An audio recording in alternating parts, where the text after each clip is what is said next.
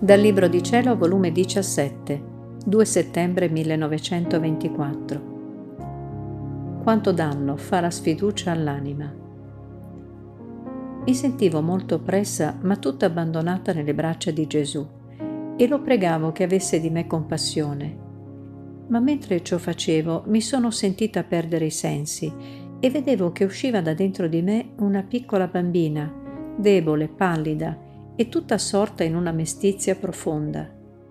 E Gesù benedetto, facendosi incontro, la prendeva nelle sue braccia e muovendosi a pietà se l'è stretta al cuore e con le sue mani le passava la fronte, segnandole con segni di croce gli occhi, le labbra, il petto e tutto il resto della piccola bambina.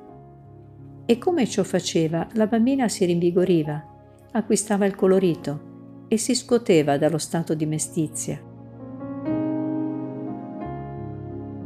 E Gesù, vedendo che la bambina riacquistava le forze, se la stringeva più forte per maggiormente rinvigorirla e le diceva, Povera piccina, come sei ridotta, ma non temere, il tuo Gesù ti farà uscire da questo stato.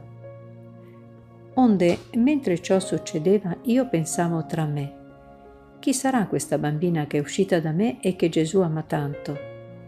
E il mio dolce Gesù mi ha detto, Figlia mia, questa bambina è l'anima tua e io l'amo tanto che non tollero di vederti così mesta e debole, perciò son venuto, per infonderti nuova vita e nuovo vigore.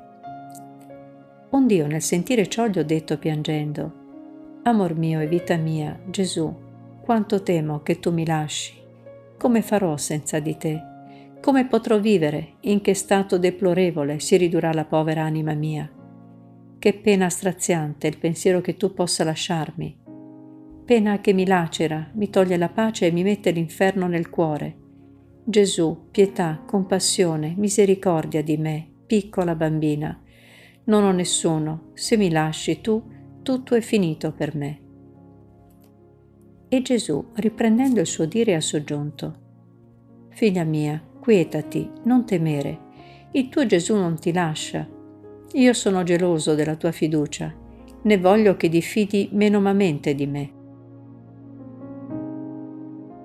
Vedi, io amo tanto che le anime stiano con tutta fiducia con me, che molte volte nascondo qualche loro difetto o imperfezione, o qualche loro incorrispondenza alla mia grazia, per non dar loro occasione di non stare con me con tutta fiducia. Perché se perdono la fiducia, l'anima resta come divisa da me è tutta rannicchiata in se stessa, si mette con me a debita distanza e resta paralizzata nello slancio dell'amore e quindi paralizzata nel sacrificarsi per me. O quanto danno fa la sfiducia. Si può dire che è come quella gelata primaverile che arresta la vegetazione alle piante e molte volte, se è forte la gelata, le fa anche morire. Così la sfiducia, più che gelata, arresta lo sviluppo alle virtù e mette il gelo al più ardente amore. O quante volte, per mancanza di fiducia, restano arrestati i miei disegni e le più grandi santità. Perciò io tollero qualche difetto anziché la sfiducia, perché quelli le possono recare tanto danno. E poi, come posso lasciarti se tanto ho lavorato nell'anima tua? Guarda un poco quanto ho dovuto lavorare e mentre ciò diceva faceva vedere un palazzo sontuoso e grande, lavorato dalle mani di Gesù nel fondo dell'anima mia. E dopo ha ripreso il suo dire, Figlia mia, come posso lasciarti? Guarda un poco quante stanze, sono quasi innumerevoli, quante conoscenze, effetti, valori e pregi nella mia volontà ti ho fatto conoscere. Tante stanze formavo io in te, per deporre tutti quei beni non mi resta altro che aggiungere qualche altra varietà d'altri vari colori per dipingere altre rare bellezze della mia suprema volontà, per dare più risalto ed onore al mio lavoro. E tu dubiti che io possa lasciare un tanto il mio lavorio? Mi costa troppo, c'è la mia volontà compromessa e dove c'è la mia volontà c'è la vita, vita non soggetta a morire.